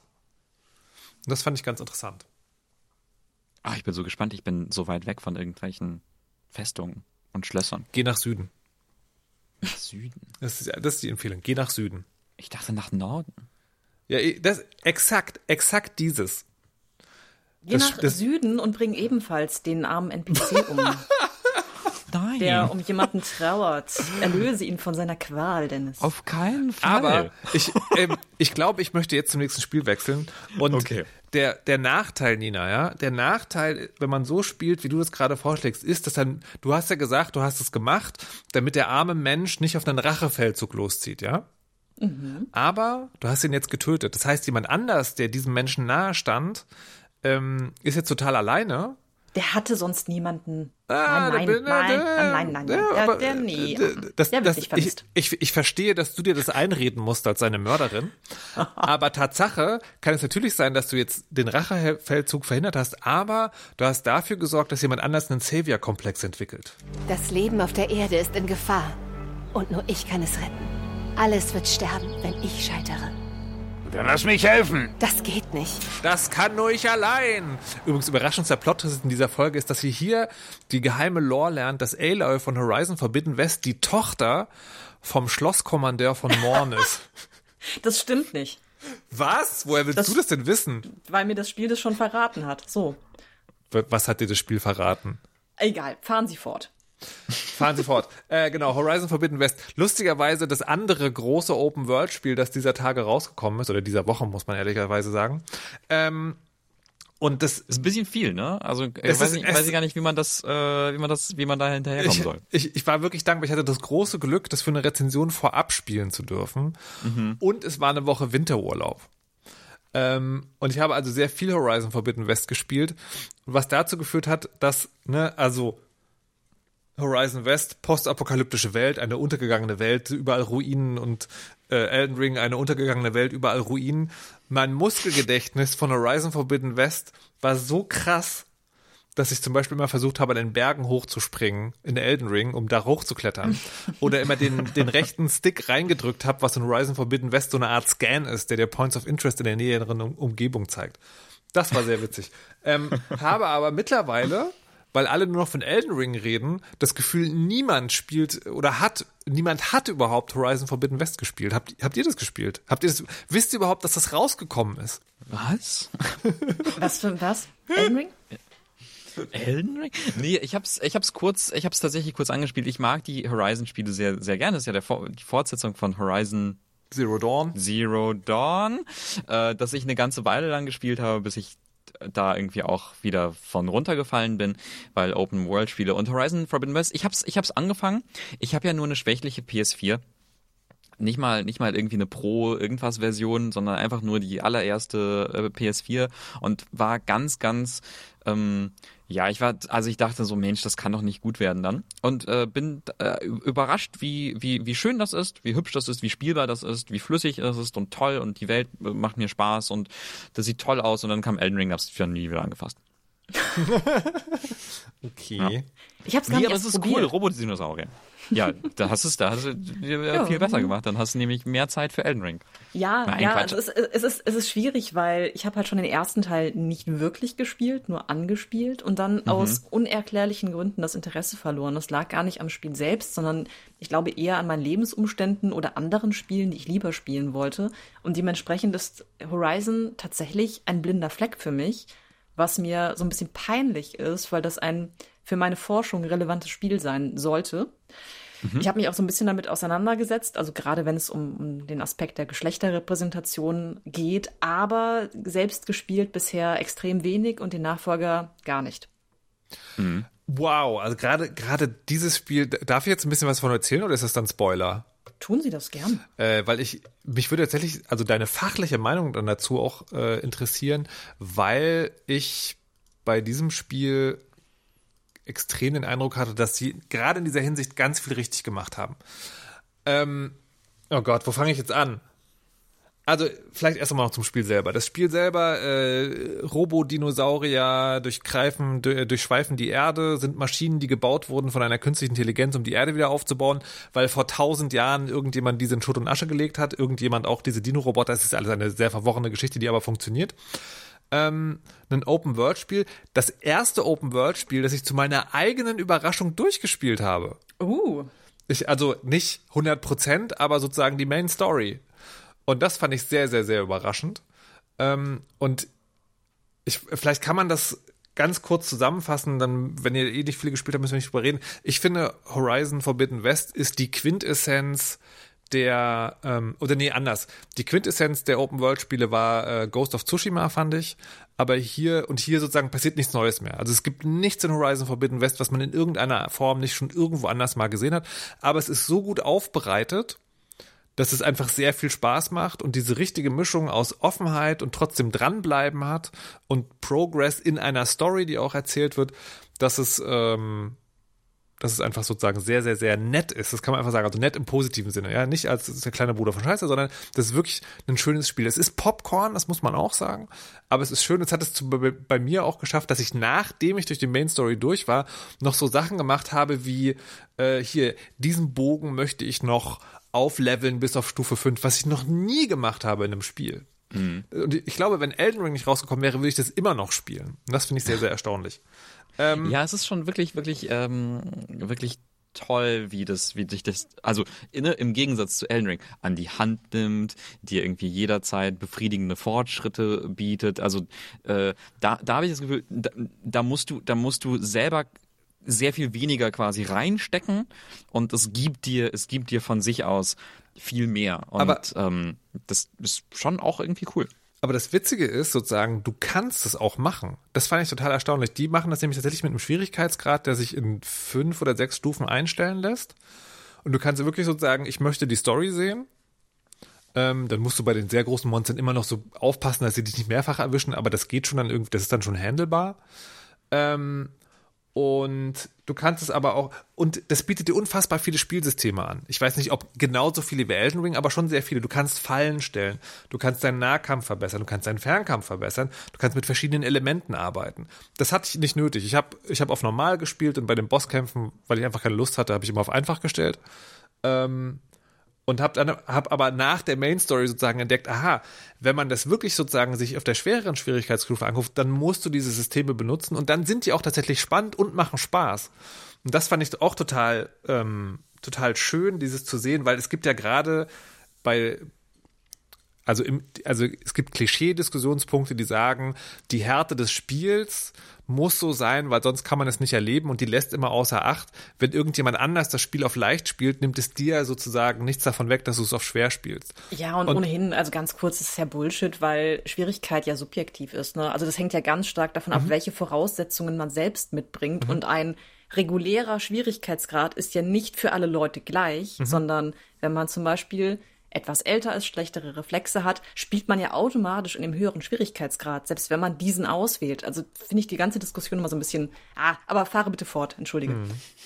Ich habe ich hab irgendwo mal, ich habe neulich ein Chaosradio moderiert zur Barrierefreiheit und habe ich einen schönen Spruch gehört. Ähm, wie war das? Du bist nicht nicht behindert, du bist nur noch nicht behindert. Mhm. Und das äh, trifft eben, also das ist so die Quintessenz von dem, was Nina gerade gesagt hat, finde ich. Und und was ich, was ich an dem Spiel so mochte, ist, das ist ja manchmal bei anderen Spielen so, wenn du es auf leicht stellst, dann fällt irgendwas weg. Ja, also du kannst es zwar machen, aber dann bist du halt nicht so gut oder dann kriegst du halt nicht das Achievement oder was auch immer. Und hier ist es wirklich, es ist wirklich deine Entscheidung, wie du es machst. So, das ist das Erste, was mir von, von, dabei geholfen hat. Und auch in der Art und Weise, wie das Spiel das kommuniziert, habe ich auch, ich habe das ja manchmal vor mir selbst auch, dass ich noch so denke, nee, du musst es auf normal spielen. Sonst, sonst, sonst spielst du es nicht richtig. Und das hab ich da, konnte ich da wirklich ganz ablegen. Das fand ich auch ganz schön. Und das andere, und da komme ich zu dem Punkt, den Nina gerade angesprochen hat, ähm, ist, ich glaube, man kann, also was schwierig ist bei Horizon Forbidden West ist, das ist so eine Stammeskultur oder nicht was schwierig ist, aber was möglicherweise schwierig sein könnte oder was ich noch nicht bis zum Ende durchstiegen habe. Und dann kommt ähm, Aloy an, die weiße Retterin. Hm. Weiß ich nicht sozusagen, wie, wie das gedacht ist. Ich, man kann das, glaube ich, aus verschiedenen Perspektiven sehen, aber das könnte vielleicht ein, ein Diskussionspunkt sein. Was ich aber in dem Spiel total faszinierend fand, ist wirklich die Diversität, die da in dem Character Cast aufwartet. Also das geht, da geht es um Hautfarben, da geht es um Beziehungsmodelle, da geht's, das ging so weit, da irgendwann gab es einen NPC, der war mitten in der Wüste, die, und hat gesagt, ja, ich bin äh, aus meinem Dorf ausgewiesen worden, weil als Frau äh, durfte ich nicht Bastlerin werden oder irgend sowas. Und ich war so, hä? Das macht total keinen Sinn, weil die Welt sich bis jetzt überhaupt an keiner Stelle so repräsentiert hat. Ja, also die, die Chefs dort sind Frauen, Ähm, das ist auch in den, in den Kriegerkasten, die es da gibt, gibt es auch keine Unterschiede, gibt es immer auch Männer und Frauen. Ähm, und es gibt vor allen Dingen, ich weiß nicht, wie ich das sagen soll, die Charaktermodelle sind divers im Sinne von, die haben Hautunreinheiten, die sind nicht alle mega dünn und mega sportlich, obwohl es halt alles Kriegerinnen sind. Die sind schon irgendwie alle schön. Ja, also sind immer schöne Menschen, aber halt verschieden, auf verschiedene Arten und Weisen. Und das, ähm, das fand ich erstaunlich. Und dann würde mich aber sozusagen der, der Blick, also Nina, wenn du das gespielt hast, bitte sag Bescheid. Mich würde der, der Blick der Expertin tatsächlich interessieren. Ne? Ist das sozusagen einfach ein Hochglanzprodukt, wo Diversität sozusagen auf Hochglanz poliert reinge, reingebracht ist? Oder hat, ist das tatsächlich ein Fortschritt in der Videospielekultur? Ein kleiner Schritt? Mhm. Ähm, genau. Das hat mich auf jeden Fall sehr begeistert. Ich fand, was ich, was ich daran faszinierend finde, was, was äh, irgendwie so Repräsentation, so Charakterdarstellung äh, angeht, ähm, ist im ersten Teil, äh, im ersten Teil ist, ist äh, Aloy ja wirklich, also so eine klassische, also ganz, ganz klassische Heldin. Also quasi sie ist die, sie, sie, sie äh, ist eine junge Kriegerin, die in, äh, die, die plötzlich in eine äh, schreckliche Situation geworfen wird und dann am Ende die Welt retten muss und sie hadert so ein bisschen mit sich von wegen, ah, ich bin doch so unerfahren und dann merkt sie, okay, ich muss die Welt retten. So, also so eine ganz klassische, klassische Geschichte mhm. mit so ein paar Wendungen und so. Und im zweiten Teil ist sie ja schon, also ist sie ja quasi die Weltenretterin und ist von Anfang an, also am Anfang jedenfalls, ich habe ja nur am Anfang gespielt, mega unsympathisch. sie ist, sie ist voll der Arsch. Also ne, sie sie ähm, sie äh, schubst schubst Freunde von sich weg. Sie ist so, nein, ich muss das machen. Ihr könnt mir nicht helfen. Ich bin alleine unterwegs. Nein, du du verlang, du machst mich nur hier langsamer. So geh weg. Ich will das nicht. Ja, ich habe keine Zeit für dich. Und ne, da kommen irgendwie Freunde von wegen so, boah, hey, Ewigkeit nicht gesehen. Und sie so, ah ja, ich bin hier gerade auf der Durchreise. Ähm, sorry. Und alle sind so, Jeez, okay, wow. Ich dachte, wir wären Freunde, aber wenn du so drauf bist. Und das finde ich total toll, ne, dass, ähm, dass, dass, dass eine quasi Frau, die Heldin des Spiels, so sein darf, weil normalerweise ist das irgendwie nicht so. Also, also ich, ich, ich finde ganz witzig, ich habe die Geschichte ein bisschen anders gelesen. Ähm, ich habe das gelesen, als ihr im ersten Teil sterben ihr ein paar wirklich wichtige Leute weg. Mhm. Und dass sie sozusagen nicht möchte, dass andere Menschen in Gefahr gebracht werden.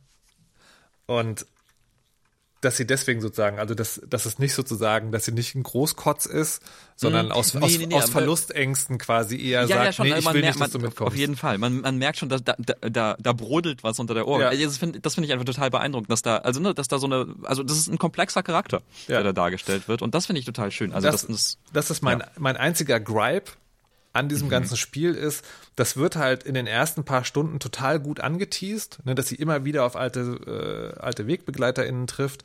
Und äh, dann findet immer sozusagen so, so eine Szene statt, wo für meinen Geschmack angeteased wurde, aha, die Heldenreise in diesem Spiel ist, Aloy lernt, dass man die Welt halt nicht alleine retten kann.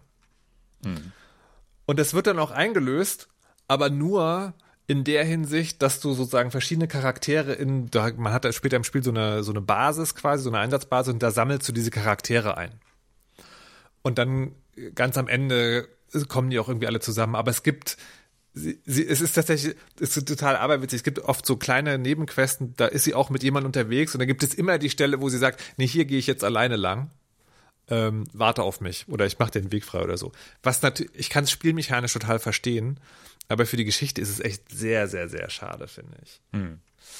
Ähm, und ein, eine, eine ganz kleine Sache, die das noch absurder macht, dass äh, Eloy die Heldin ist, lag ja daran, dass sie diesen Fokus hatte. Also dieses Gerät, was sozusagen technisch ist, technologisch und dass sie die Welt ganz anders wahrnehmen lässt als alle anderen. Und das hat sie ja so einzigartig gemacht. Literally eine der ersten Sachen, die im Spiel passiert ist, sie hat so einen Beutel von diesen Dingern und gibt den allen ihren Freunden immer mal wieder ein. Hm. Und das macht halt dann noch weniger Sinn, dass sie sagt, nee, ihr dürft nicht mitkommen, weil ihr könnt nichts. Naja, aber wie gesagt, sehr schönes Spiel. Es, ich glaube, es ist im, im Gegensatz, ähm, also es ist auch sehr gut für Eskapismus, aber ganz anders als Elden Ring weil es halt äh, eher Popcorn-Eskapismus ist und nicht, ich leide, ich leide und deswegen merke ich nichts mehr Eskapismus. Ich brauche aktuell letzteren. Ich, ja. das, ich, muss mich taub fühlen. Das, das ist total, ja. total verständlich. Die Shakti-Matte der Videospiele. Die Sch Shakti-Matten, wer es nicht weiß, sind äh, so kleine Schaumstoffmatten, wo äh, aus Hartplastik äh, Spitzen drauf sind, wo man sich drauflegt, also so Fakir-Bretter quasi. Und das tut total weh, aber kann auch sehr entspannend sein. Und was auch sehr, sehr schlimm ist in seinem Leben, ja, also was sozusagen zu allem Unbild immer zusammenkommt, ist, wenn man seine Hosen sucht.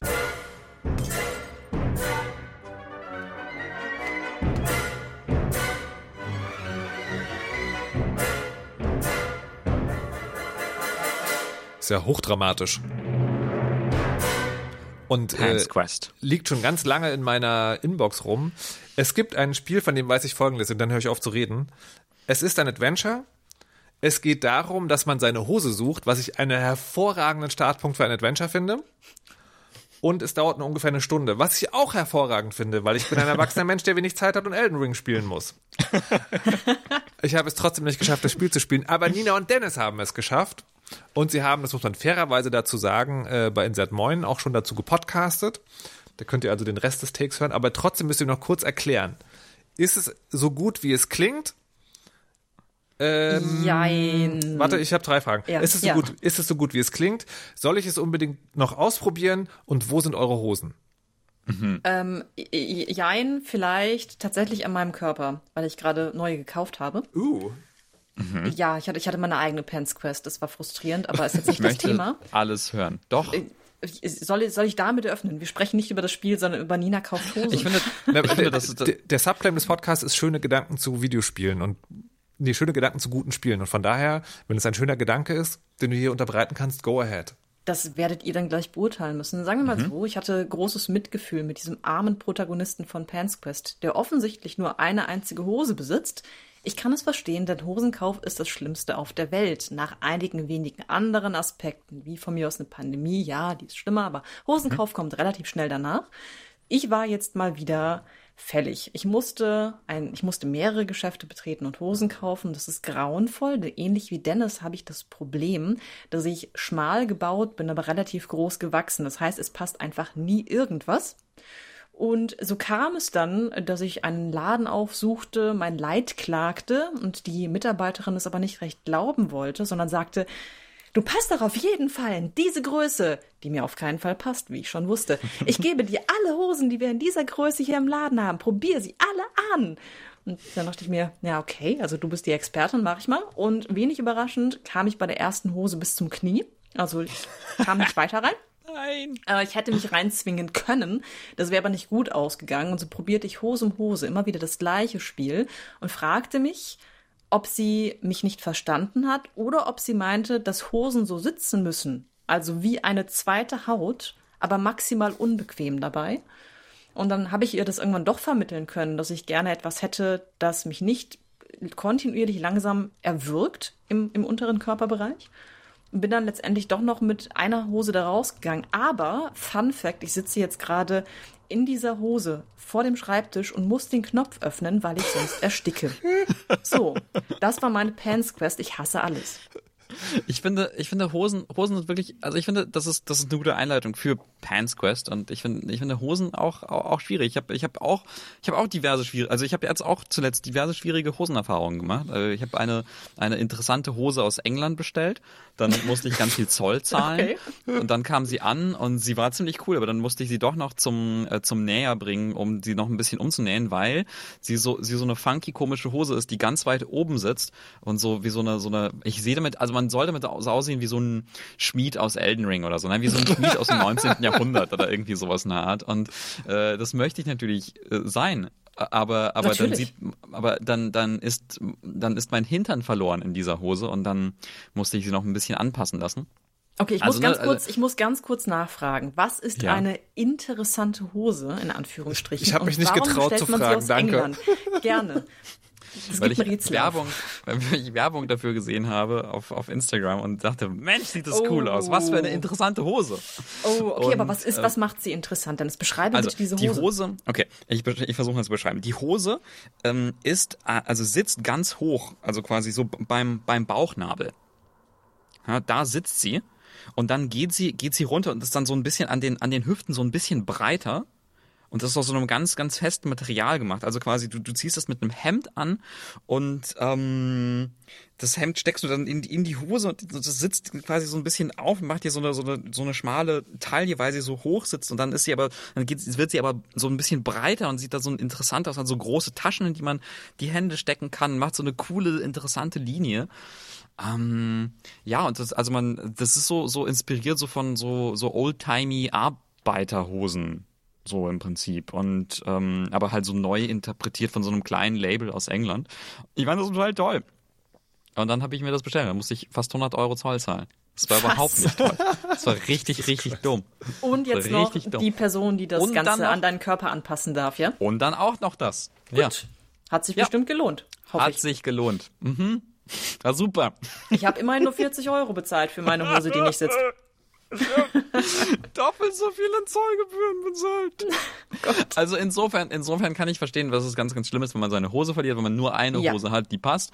Und darum ja. geht's in, in Pants Quest. Das ist so ein Pixel-Adventure, wo man äh, kleine Rätsel löst im Alltag, um die Hose zu finden, weil man früh raus äh, muss, um zur Arbeit äh, ähm, zu fahren. Und dann äh, gerät der Protagonist äh, in, äh, in, in Bredouillen, in diverse Alltagsbredouillen, wie die Kaffeetasse fällt runter, wie bedient man die Waschmaschine, oh nein, das Licht fällt aus und so. Und wo ist muss man dann. Schlüssel? Warum, wie funktionieren Schlüssel? Dinge? Warum lebe ich überhaupt noch? so Dave, Dave muss man sagen, ist unser Protagonist und der ist einfach überhaupt nicht lebensfähig. Kein bisschen. Mhm. Der schafft Null. es gerade so morgens aus dem Bett und alles, was danach kommt, überfordert ihn dermaßen massiv, dass er eigentlich permanent Hilfestellung braucht. In diesem Fall von uns. Gerne aber auch von seiner Partnerin, wenn sie anwesend ist, äh, mutmaßlich. Also die ist halt über einen Großteil des Spiels nicht da, aber es wird zumindest angedeutet, dass sie ihn in Alltagsfragen gerne mal unterstützt, was natürlich dann auch, ähm, wie Dennis schon in unserem Podcast zu Recht bemerkte, fragwürdige Geschlechterrollen zementiert. Das spielt aber hier tatsächlich nur, also keine zentrale Rolle, es fällt nur beiläufig auf. Dave ist einfach eine riesige Nulpe. Dave mhm. schafft es, einen Hosenbart zu besitzen und das zu verschmutzen beim Müsli-Essen. Und äh, Dave schafft es aber dann auch irgendwie dieses Hosenpaar zu verlegen und kommt einfach mit überhaupt gar nichts klar. Und wir sind dann quasi die Gutseele an Daves Seite und müssen irgendwie dafür sorgen, dass er durch diesen Morgen kommt. Alleine durch den mhm. Morgen. Man will sich gar nicht ausmalen, wie es im weiteren Verlauf des Tages noch so weitergeht. Ja. Und, und spielerisch, also ich, wir, wir fanden das beide super, super sympathisch, so dieses Setup davon. Ähm, aber spielerisch ist es also jetzt nichts, was man unbedingt spielen müsste, würde ich mhm. sagen, ne? Weil, weil es ist ein, ein Adventure-Spiel mit Rätseln, die jetzt nicht nicht fantastisch designt sind, sagen wir mal so. Einige sind sogar total obskur und merkwürdig. Ähm, und, und man versteht nicht so ganz, wie man die lösen soll. Äh, zum Beispiel ist eine, eine Lösung, man sucht seinen Schlüssel und die Lösung, um den Schlüssel zu finden, ist, die Spielekonsole anzumachen und ein Spiel zu spielen. Aha. Ja. Das ist aber, da muss, man muss dazu sagen, die meisten der Rätsel sind gut lösbar, finde ich. Mhm. Die sind seltsam, eigentlich sind die meisten Rätsellösungen sind seltsam, aber man kommt drauf. Zumindest hatte ich keine Probleme mhm. voranzukommen. Bis zu diesem Punkt, als ich halt wirklich verzweifelt Dennis anschrieb, weil ich wusste, er spielt das auch schon und fragte, wo ist dieser Schlüssel? Ich habe alles abgesucht. Wo ist dieser Schlüssel? Das war das Einzige, auf das ich nicht selbst gekommen bin. Ansonsten geht es. Und bevor man jetzt den falschen Eindruck bekommt, es ist kein unfassbar frustiges Point-and-Click-Adventure. Man kann aber hier und da mal gegen Wände rennen, muss dann überlegen, okay, was zum Teufel muss ich jetzt machen? Es gibt allerdings auch eine hilfreiche To-Do-Liste, die man im Inventar hat. Da kann man ab und zu mal draufschauen. Ich habe das nicht gemacht, weil ich dachte, ist ja total unnütz. Ich habe doch zwei klare Aufgaben, brauche ich nicht war ein großer Fehler, denn da hätte es einen Hinweis auf diese Rätsellösung gegeben. Insofern also völlig machbar. Sehr kurzweilig das Spiel, aber wie Dennis jetzt schon angeteased hat, ähm, ja, nett. Auch, auch das nicht die kleine Schwester von Scheiße, aber es ist halt nur nett. Hm. Ja, ich glaube, ich glaube, was ich total schön fände, wäre, wenn ähm, ähm, weiß nicht, irgendwelche Freundinnen von mir so einen richtig, richtig, richtig beschissenen Tag haben und wo alles schiefgegangen ist. Vielleicht ist das so ein Spiel, das würde man denen dann schenken. Sagen. Es hier, geht noch schlechter. Ne, es geht noch schlechter. Ja, du kannst quasi hier so ein Spiel und dann. Ich weiß nicht, ob man das hören will, wenn der Tag eh gerade irgendwie mistig war, aber Hier, okay. schau, schau dir Dave an. Dave kriegt noch Ja. weniger auf die Reihe als du, du unfassbare Nulpe.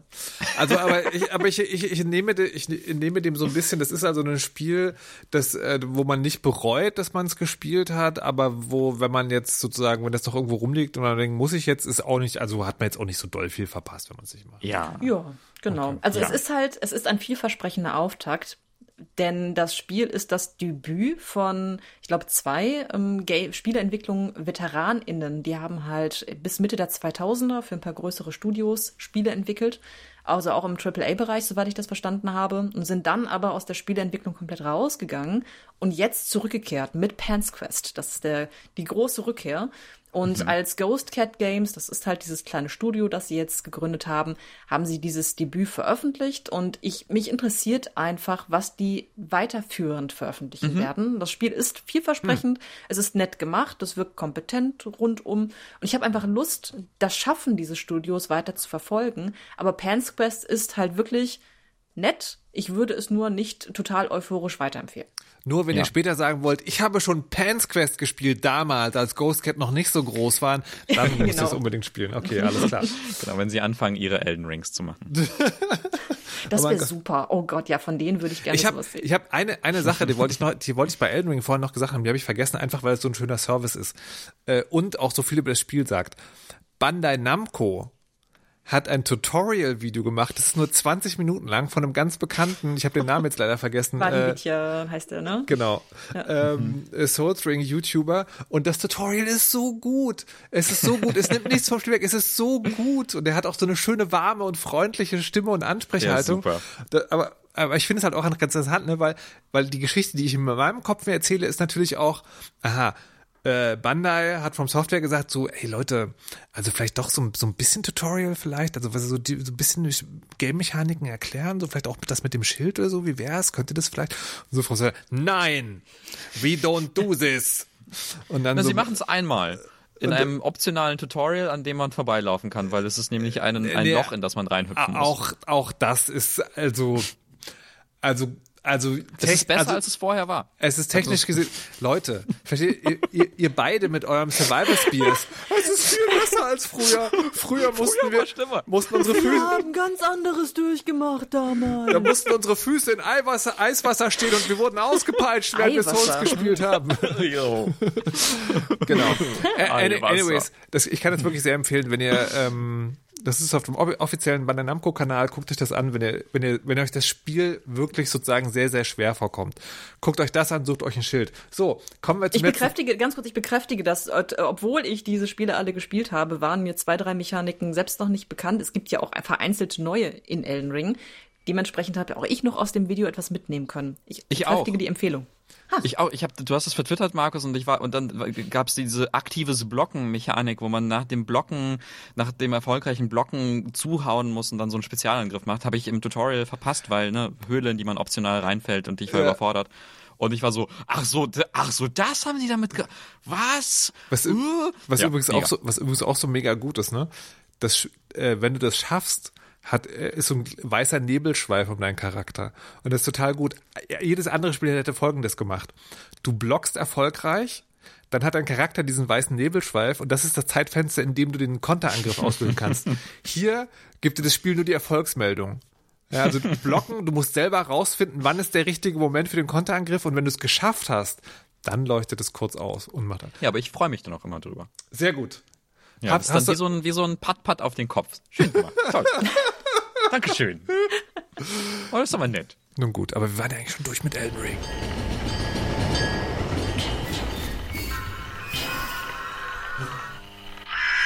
Es könnte je nach Soundkulisse alles sein. Auch ein komischer Foltergerätskeller in Elden Ring. Was ist das?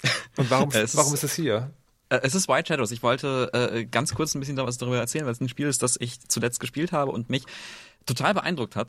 Ähm, White Shadows von äh, einem deutschen Studio Monocle, äh, gepublished von Thunderful. Da hatten wir auch schon letzte Folge einen Disclaimer, die publishen auch äh, Curious Expedition 2, ähm, wo ich dran gearbeitet habe.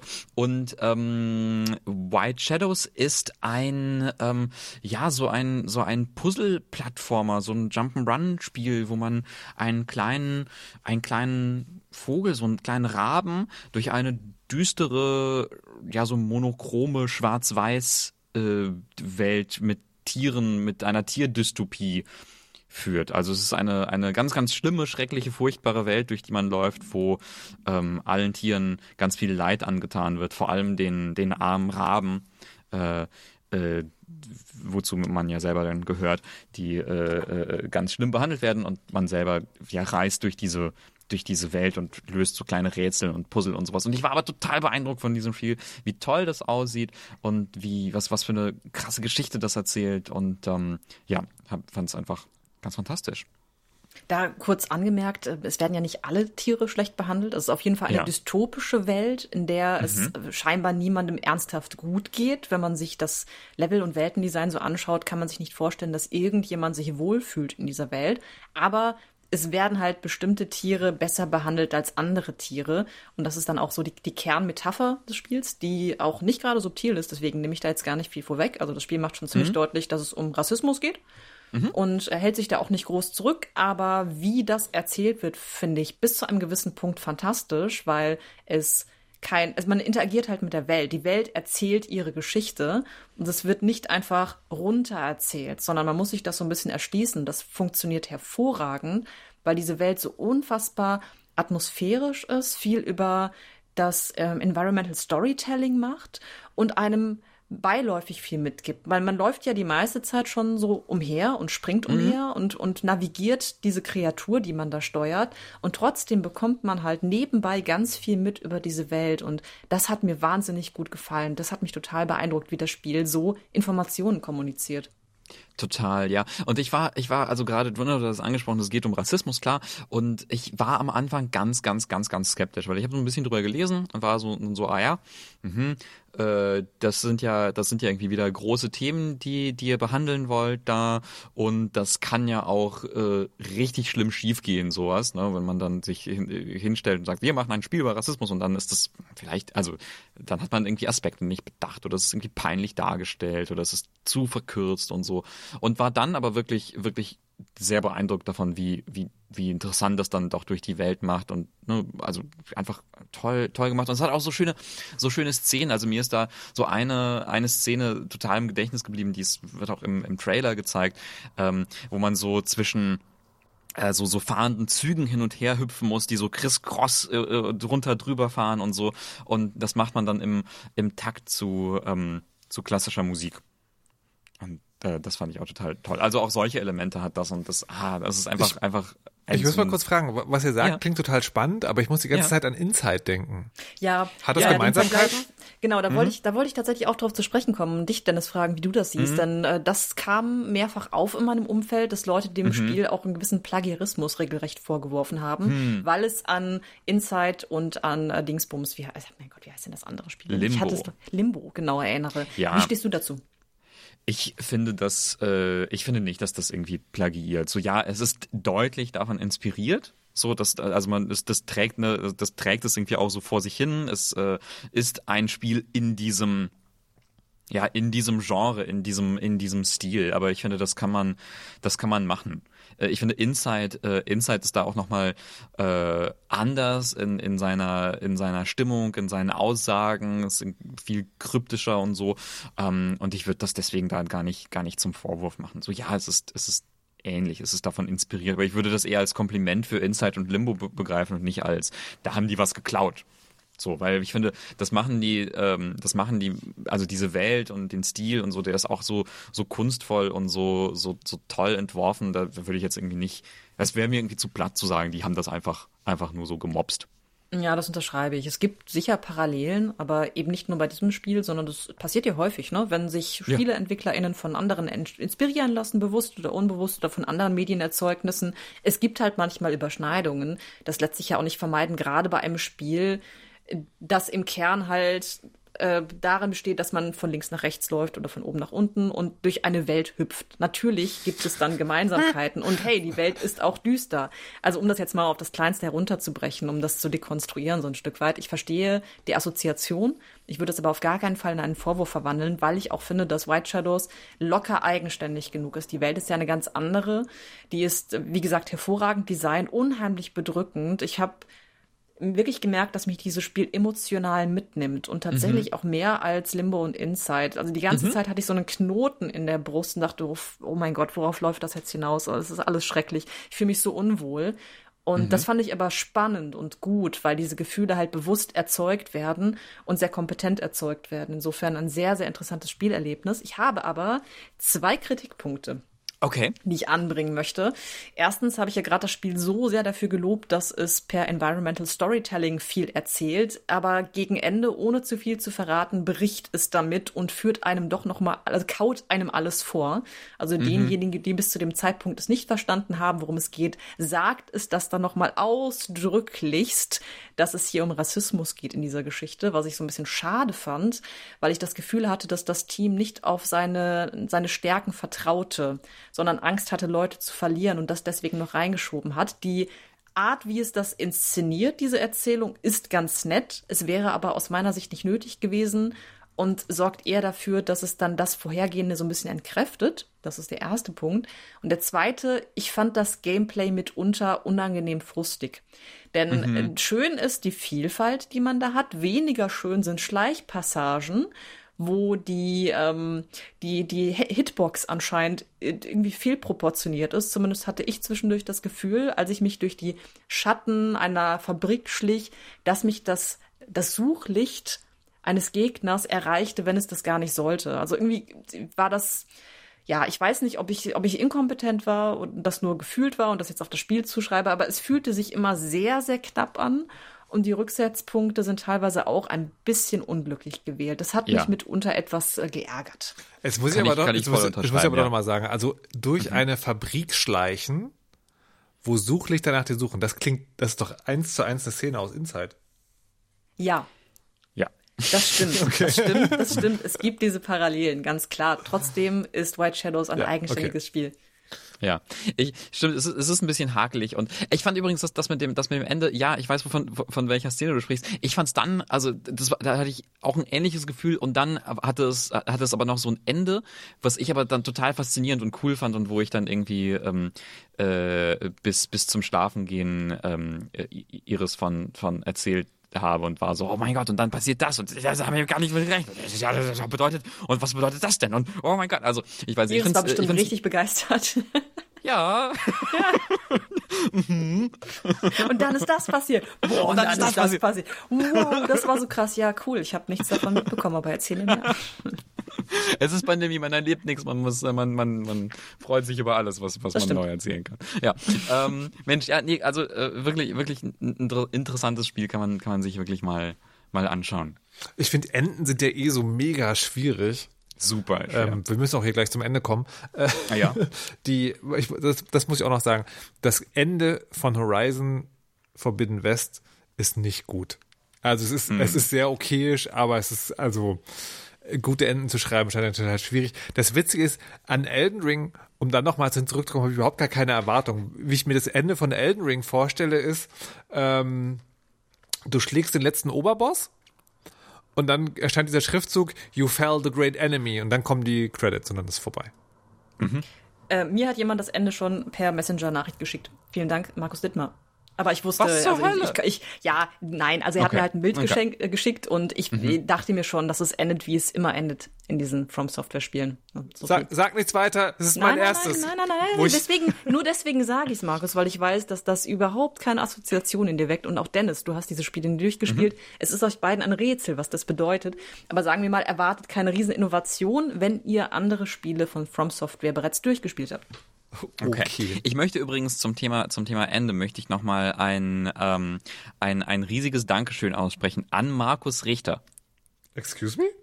Ja, ein großes, ein großes, ein großes Danke, ein großes Lob an, an dich. Das meine ich voll, voll, vollkommen unironisch. Ähm, und zwar hattest du, äh, ja, wir hatten in der letzten Folge äh, gesagt, ich äh, struggle mit meinem weißen Wal, mit meinem Moby Dick des, ähm, des Videospiels und zwar äh, Outer Wilds. Ja. Ein Spiel, an dem ich, äh, an dem ich seit ähm, drei Jahren, glaube ich, spiele, immer Ja. wieder neu anfange, aufgebe, neu anfange. Jedes, jedes Mal zum Jahreswechsel sage ich mir, jetzt wird's, jetzt, das wird das Jahr von Outer Wilds. Und du hast gesagt, letzte Folge, ja, äh, gib da einfach nicht auf. Das ist so ein Spiel, da muss man so ein bisschen regelmäßig dranbleiben. Äh, belohn dich einfach damit irgendwie abends, äh, halbe Stunde, muss ja nicht lang sein, aber man muss schon weitermachen und dann, und dann wird es, wird es klappen, setz dir irgendwie keine Ziele, versuche einfach so ein bisschen herum zu explorieren, herauszufinden, was da so passiert in diesem Time Loop Spiel. Und so habe ich das dann auch gemacht und ich habe es geschafft. Ich habe Outer Wilds durchgespielt. Und, The Wild ähm, Whale is done. Ja, ähm, ich glaube, genauso endet auch äh, Moby Dick. genau, genauso positiv. Captain Ahab bezwingt den Wal, das ist so, gut, habe ich jetzt auch gemacht. Und Queequeg und Queequeg kommen vorbei und das ist so, Mensch, tolle Sache. Ich, bin, ich, Herzlichen ich, Glückwunsch. ich freue mich sehr für dich, bin gleichzeitig ein bisschen berührt. Kennt ihr das Gefühl, dass euch manchmal jemand was zurückspiegelt, was ihr früher gesagt habt und dann denkt ihr so, das habe A nicht ich gesagt und B, das ist gar nicht so doof? Das habe ich gerade sehr schön. Was macht ihr denn als nächstes eigentlich? Wir haben heute nicht, nämlich, äh, muss ich noch kurz fragen, weil wir haben heute nicht über Sifu gesprochen. Dennis wollte unbedingt drüber sprechen. Ich habe ihm das Ja. aber schnöde von der Liste gestrichen, weil das ist tatsächlich ein Ding, da habe ich schon viel drüber gehört. Das liegt noch auf meiner Festplatte und ich will das unbedingt spielen. Deswegen habe ich gedacht, ich kann Ja. vielleicht damit durchkommen, das zu streichen. Dann machen wir das vielleicht nächstes Mal, wenn ich es bis dahin Ja. schaffe. Ähm, Ich genau. glaube, jetzt mit Elden Ring bist du auch ein bisschen besser drauf vorbereitet. es ist nämlich wie Elden Ring. Nee, es ist, ja. dazu, also, das ist dazu, ja nächstes, ja. dazu nächstes Mal mehr. Gut. Nina, was wirst du denn noch jetzt machen, außer Elden Ring? Elden Ring? Okay, gut. Elden Ring. Mhm. Elden Ring, Elden Ring, Elden Ring. Gut. Elden Ring. Vielen Nein, nein, nein, nein, nein. Ich, ich, ich spiele ja, ich spiele ja kontinuierlich diese Spiele, weil ich irgendwas beruflich mit Spielen mache. Ist jetzt nicht so, als würde ich die ganze Zeit noch für Elden Ring hängen, auch wenn ich das gerne täte. Aber da kommt halt dieser Bruterwerb in die Quere, und dann muss ich halt noch was anderes spielen. Ja, habe auch gerade noch zwei, zwei Adventures abgeschlossen. Über eines dieser beiden werde ich zeitnah noch in diesem Monat sprechen für Insert Moin. Welches denn? Perfect Tides ist ein, ein, ein Point-and-Click-Adventure von einer meiner absoluten Lieblingscomic-Zeichnerinnen, nämlich Meredith Gran, die Octopus Was? Pie gezeichnet hat. Mm, Oh, wie cool. Mhm. Die mag ich auch sehr, sehr gerne.